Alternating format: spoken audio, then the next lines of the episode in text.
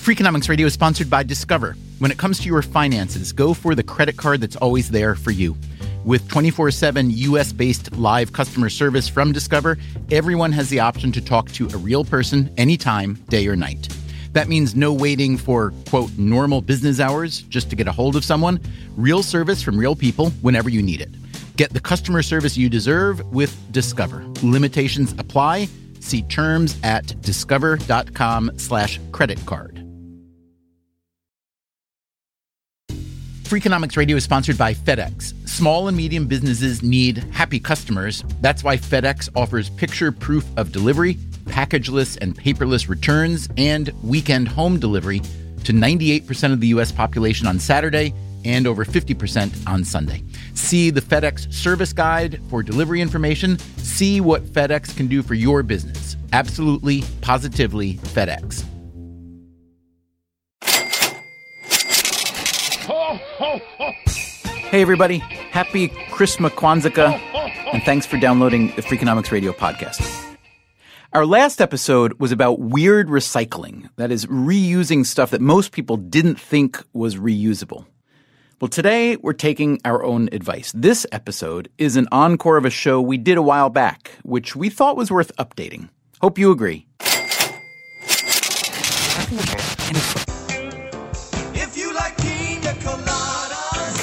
God. getting caught in. My hump, my hump, my hump, Ah. You once, Ah, anything but this song. Can't seem to drink it off my mind. All right, here we go. There's a haunted hour. Hey, gimme, gimme, gimme honky tonk blues.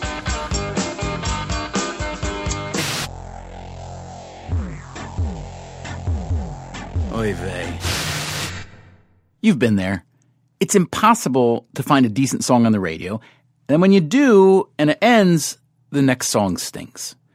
Wouldn't it be nice if the radio only played the songs you want to hear? I mean, the rest of the world has figured it out. Amazon does it, Netflix does it, your airline does it, even your credit card company. Just go buy some baby diapers and see how long it takes before someone mails you a prospectus for a college savings plan.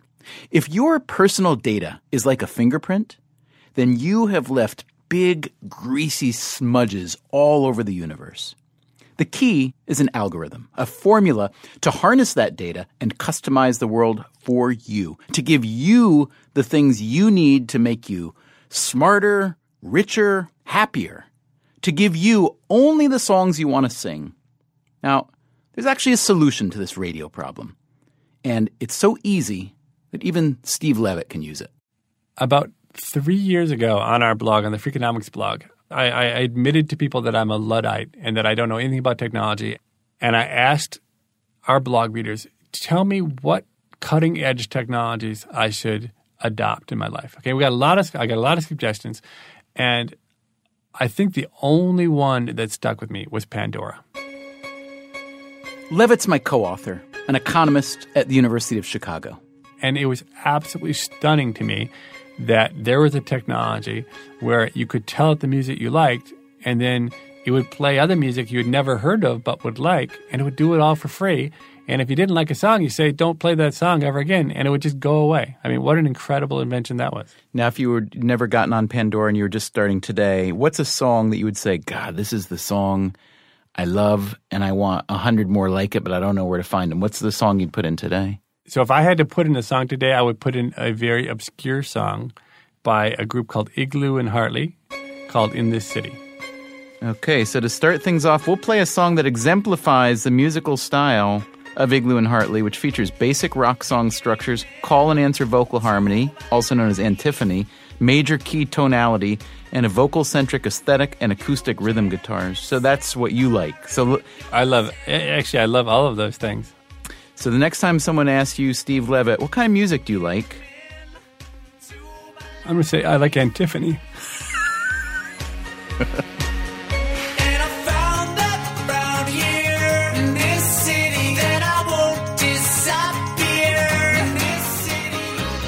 From WNYC and APM American Public Media, this is Freakonomics Radio. Today, the thrill of customization and a question what does a bad radio station have in common with the public school system? Here's your host, Stephen Dubner. Round here in this city that I won't disappear in this city. Imagine you fell asleep 150 years ago and you woke up today. There aren't many things that you'd recognize, but one of them is a classroom. One teacher in a box with 25 students. Now, why hasn't that changed? A while back, I put that question to Joel Klein, who at the time was chancellor of the New York City public school system. In a prior life, I used to represent the American Psychiatric Association, and it was during an era which there were a lot of light bulb jokes, and most of your people probably too young to remember this era. But my favorite light bulb joke ever was, "How many psychiatrists does it take to change a light bulb?" And the answer is only one, but the light bulb really has to want to change. And the answer to your question is, the school system does not want to change; it wants more resources. Grades are up, graduation rates are up.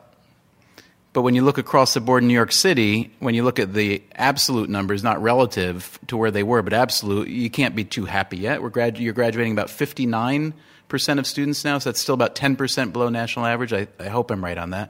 So, what's the problem? Um, are New York City kids dumb? Uh, are the teachers who come here not good enough? Uh, There's a lot of questions there. So let me start with, for example, on the graduation rates. If you count August graduates, which I think we should count, we're at 63%, still below where we need to be. But quite frankly, in the last four years alone, that's gone up about three points a year. And that's huge. No other city, I think, has seen that kind of gain. But in the end, two things that one has to be candid. Look at it in America generally. In America generally, as you said, about 70% graduate high school, so 30% don't graduate high school.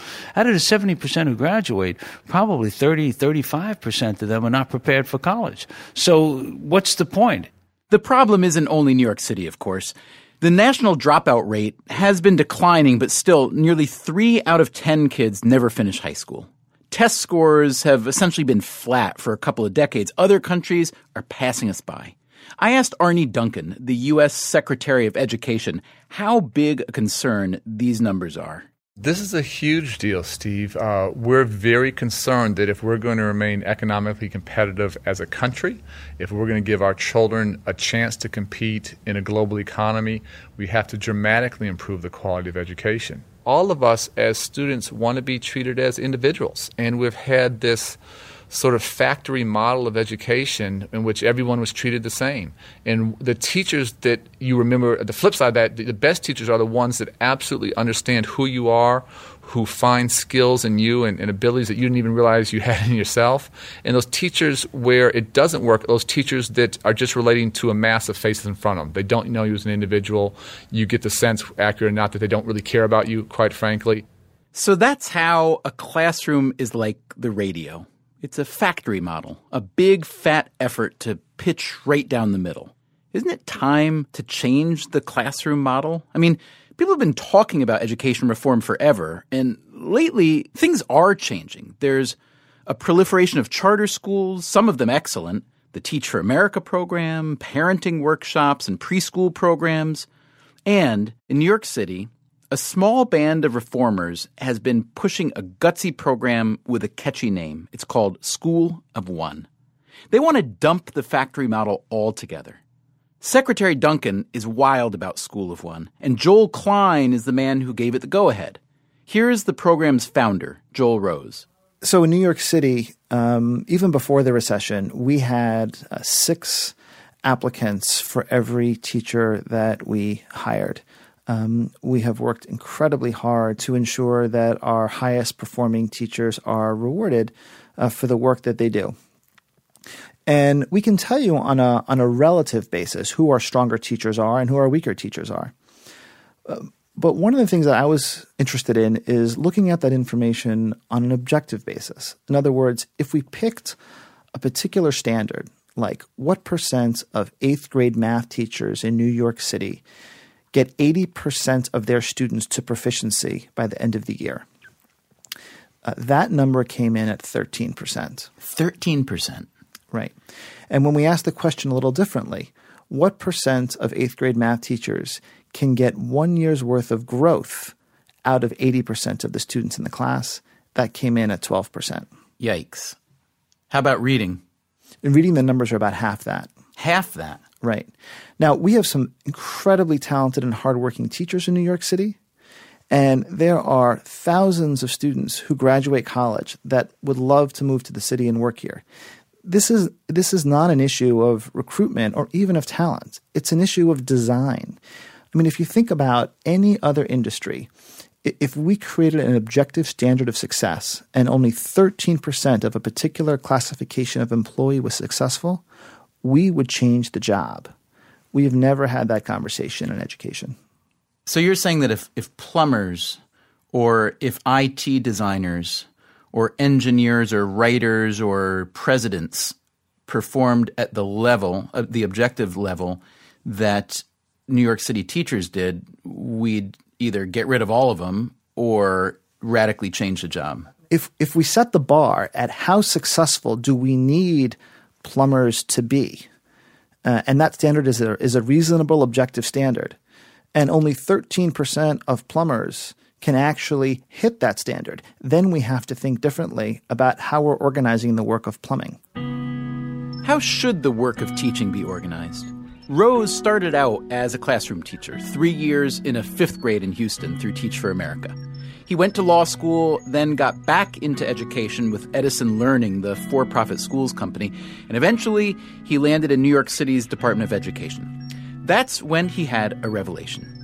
Even the most talented teachers in New York were operating in the old 25 kids in a box factory mode.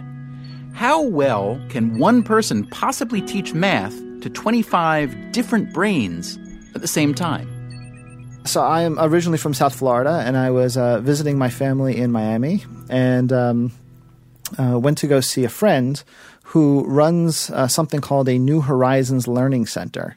Uh, this is a, a franchise um, that provides technical training uh, to people on a particular uh, area of technology. So if you want to get certified in, you know, something from Microsoft or Cisco or something like that, you go to one of these centers, you take a class, you take a test, you get a certificate, and you can use that to get a job. And so I went to meet him for lunch, and I, I walk into to the office, and there's a big sign right when you walk in, and it says "Choose your modality." Choose your modality. Choose your modality. And what's that mean? that a student can choose to come and take live instruction from a teacher. They can choose to learn at their own pace at home online. Uh, or they can do uh, what New Horizons calls mentored learning, which is a student can come in whenever they'd like, and there is a teaching assistant type person that can help them uh, as they work through the software. So I can eat in, take out, or have delivery food. Exactly. And did you did a gigantic light bulb flash off in your head? a gigantic light bulb flashed off in my head. what I immediately saw when I saw that sign was that is what we've been looking for in K 12 education the introduction of other modalities. That live teacher led instruction, the kind of instruction we're all familiar with, that we all grew up with, is one way. It may be the best way, but it's not the only way the kids can learn. Ah, don't touch that dial. Listen to. Coming up, one teacher in a box versus one algorithm for as many kids as you want. I can see how many lessons they've had on each skill. I can see how fast they're moving through those skills. And we meet the man behind Pandora.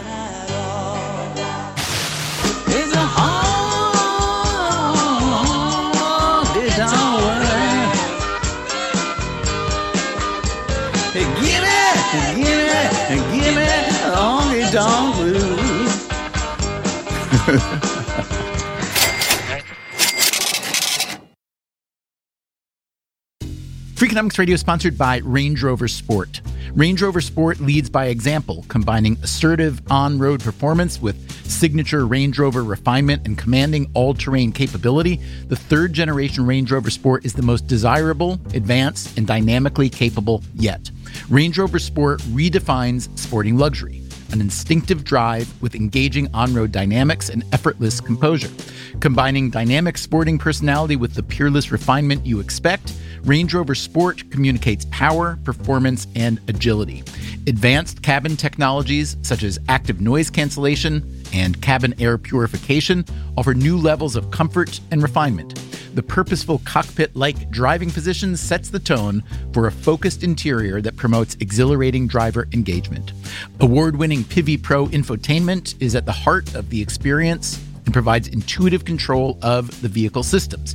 Design your Range Rover Sport at LandRoverUSA.com. Freakonomics Radio is sponsored by Amica Insurance. Amica Insurance is all about empathy. They know your auto, home, and life insurance are more than just policies. Home insurance is about protecting the life you've built. Auto insurance is there to protect you on the road ahead. That's why Amica takes a consultative approach to help protect what matters most to you. They are a customer owned insurance company that puts your needs first, and their representatives are available 24 7 for claim related matters. As Amica says, empathy is our best policy. Freakonomics Radio is sponsored by BetterHelp Online Therapy. We don't always realize just how much our negative thoughts and experiences stick with us. You may find your brain constantly running through a highlight reel of bad moments that hurtful comment your friend made, that frustrating thing your mom does, or that silly thing you said in a meeting. Maybe it's time to get it all off your chest. Therapy is a safe space to share whatever is weighing you down so you can get some relief and find a solution. BetterHelp offers professional, affordable online therapy on a flexible schedule. Start the process in minutes and switch therapists anytime. Let it out with BetterHelp. Visit betterhelp.com slash freakonomics today to get 10% off your first month. That's betterhelp, H-E-L-P dot com slash freakonomics. From WNYC and APM, American Public Media, this is Freakonomics Radio. Here's your host, Stephen Dubner. So Joel Rose thought, what if, instead of all 25 kids in a classroom trying to learn math from one teacher in one modality at a time, what if you could take the classroom and divide it into smaller groups and have each kid get her own playlist of different modalities every day, kind of like the playlists that Pandora makes for Steve Levitt. With Klein's blessing, School of One quickly moved into pilot phase. In early 2010, it began as an after school program in three New York City schools, teaching sixth grade math to 270 students. I visited one of those schools, IS 339 in the Bronx, and I met Kirsten Shy from School of One. So what we see here on the screens, the Yeah. first thing when a student walks in, they see their schedule for the day. Yeah. So right now it shows period one. Kids are divided up by their, their homeroom teams, um, and they can see which space area of the room they're supposed to be in. So at this table, they're doing more virtual tutoring. At the far table over there, there's kids who are working on a variety of different online math programs. Uh, and at this closer table, there's kids who are working on independent practice, is a, another modality that we have. Um, Can you quickly name all the modalities for me? Ooh, quiz me. Um, large live instruction, small live instruction, uh, virtual live instruction, which we call virtual tutoring colloquially, um, independent practice, small group collaboration, and independent virtual instruction. So these guys are getting, these guys are doing math homework with headphones at a computer, and there's somebody on the other line. And who is that person, and what are they teaching them? Uh, the other person online is a virtual tutor. Not sure exactly where they are presently in the United States right now. And they're working on the individual skills that they need to be working on. So it could be any number of fifth or sixth grade math skills that a kid needs at that time. I'm talking to the teacher and doing his work. He told us to add any number with two in it. Now your question is add 3 to any number. Add three to any number. Three plus Yeah. 40. I mean, suppose you you wrote the any number as 40. I can write it as 35. Small group instruction, independent practice, a virtual tutor. It's not what these kids are used to. Here's Patrona Hudson, 12 years old. I was failing math because I didn't understand it. Nobody helped, like, sat down with me and helped me, like, work. Like, my teacher, she'll explain it, like, once, and if you don't understand it, she'll quit. She'll be like, oh, I give up. Like, too bad. My name is Lionel and I'm 11. Lionel, okay. And uh, what are you doing here in School of One? Math.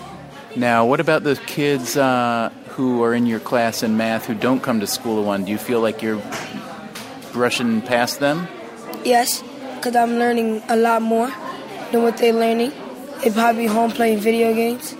Lionel, Patrona, middle school math, every lesson, every quiz, every keystroke, it's all fed into the School of One algorithm.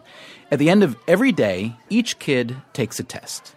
Now, the algorithm can learn what the kid learned today. Which lessons stuck, which topics need more attention, how each kid learns the best. Every day, as the kid gets a little bit smarter, the algorithm does too.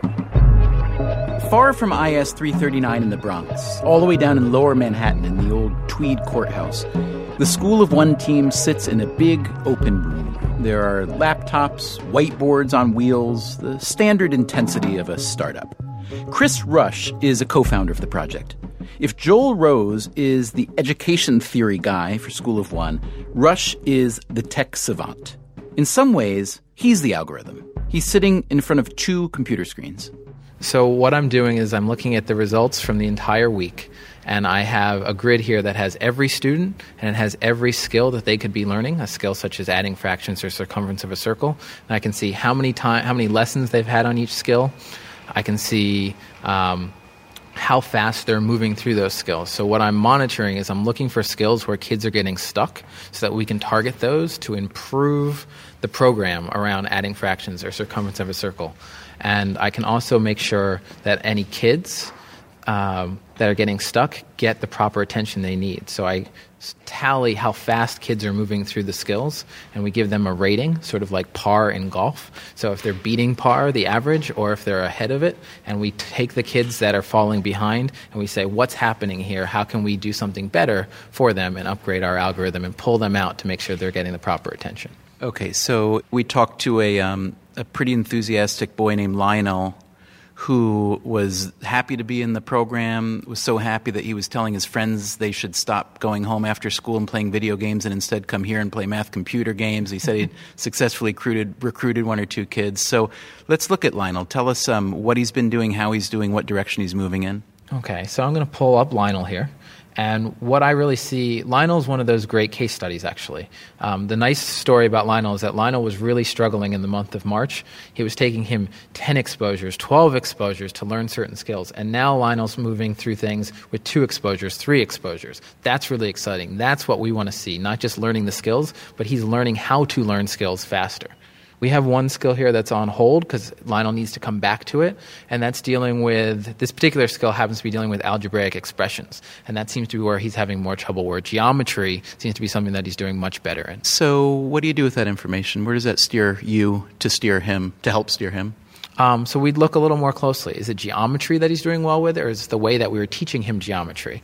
And in this particular case, it actually looks like we were teaching him geometry a bit differently than we were tre- tre- teaching him how to deal with algebraic expressions. So the first thing we would do is try to take the, the methods that we taught him geometry and apply them to him learning algebraic expressions. So the idea, I'm guessing, is that you will find out what approach works best for each kid, and that you will end up with a manageable mix. Because if everybody needs the live um, teacher instruction, then you're back to 28 kids in a box. Yeah. Correct. It's very much like the Pandora music service online, where you enter in a song name or an uh, or an artist, and it tries to guess the next best song for you. And maybe it guesses right the first time, but by the two or three songs in, basically it works the same way here. If a student try small group collaboration and they don't do well that day, we give that a thumbs down. If they do small group collaboration and it, they do well, we give it a thumbs up. So we can rate our schedules every day for each student so we get smarter and smarter at choosing the next day's schedule for each student.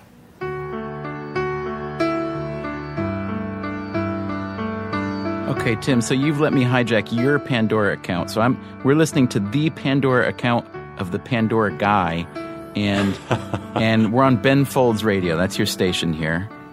That's the heart of my genome. Is that right? Yeah, yeah. I dig all that stuff. 6 a.m. day after Christmas. I throw some clothes on in the dark. The smell of cold, car seat is freezing. The world is sleeping. I am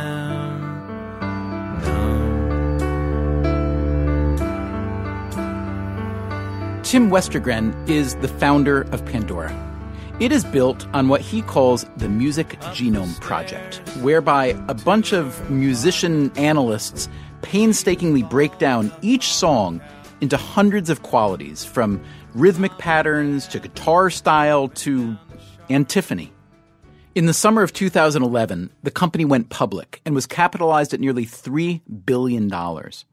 Pandora's database now contains nearly a million songs by 100,000 artists. It has more than 100 million registered users. That's right.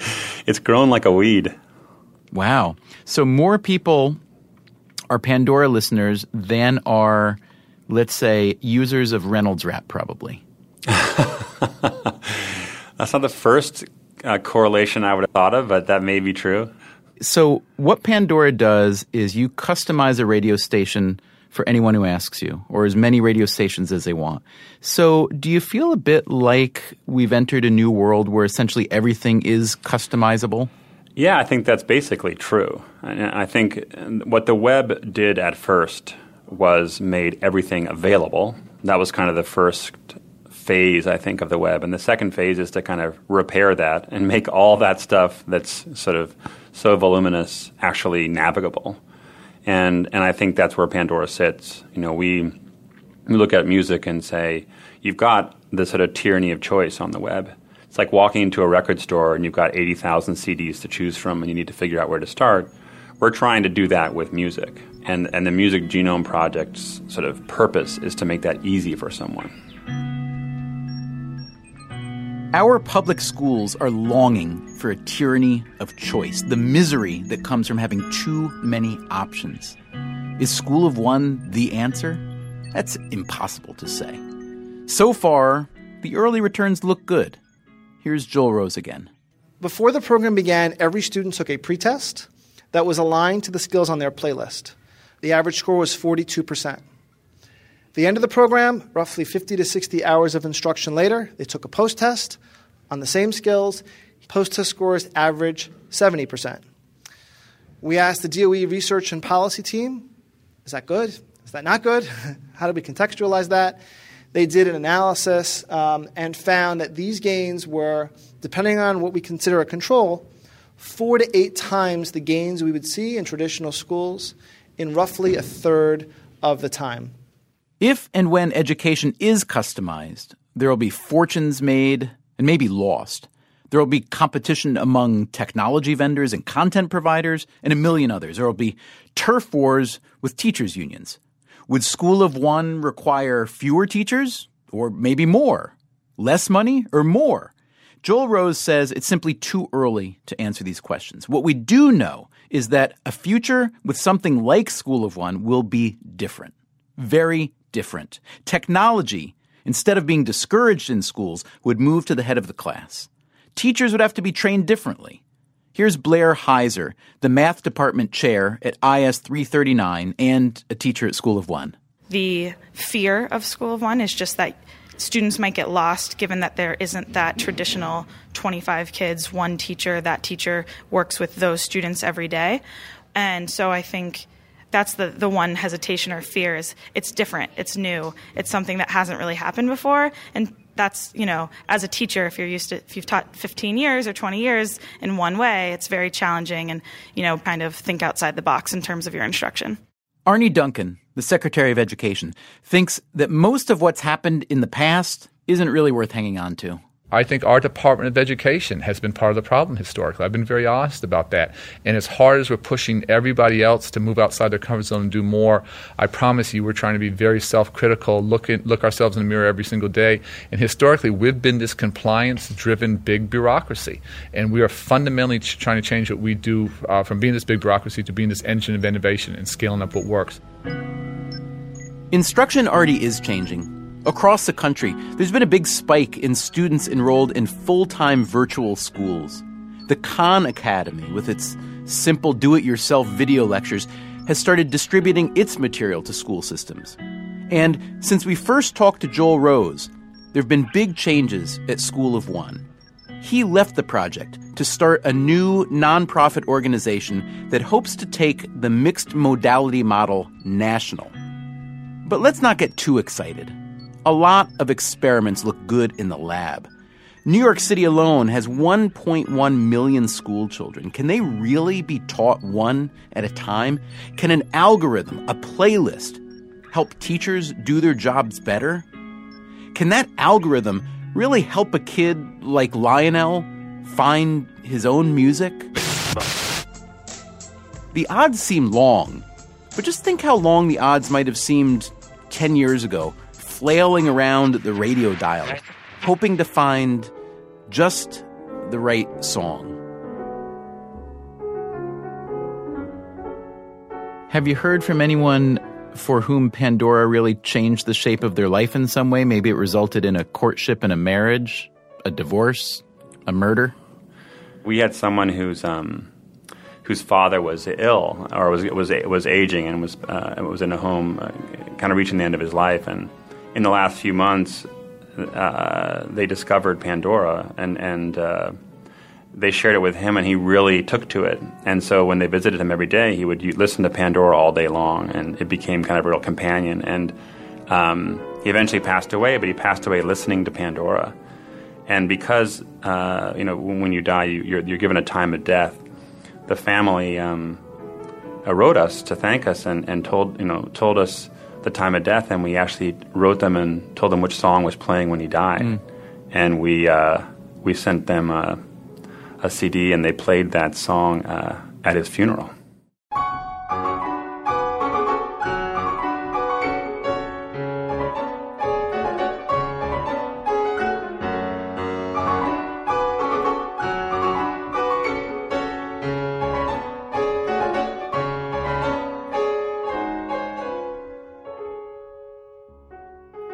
Freakonomics Radio is produced by WNYC, APM, American Public Media, and Dubner Productions. This episode was produced by Colin Campbell and Amy Machado. Our staff includes Susie Lechtenberg, Diana Huynh, Katherine Wells, Bourree Lam, and Chris Bannon. This episode was mixed by Michael Raphael and John Delore. Special thanks to Jacob Berman. If you want more Freakonomics Radio, subscribe to our podcast on iTunes and go to Freakonomics.com, where you'll find lots of radio, a blog, the books, and more.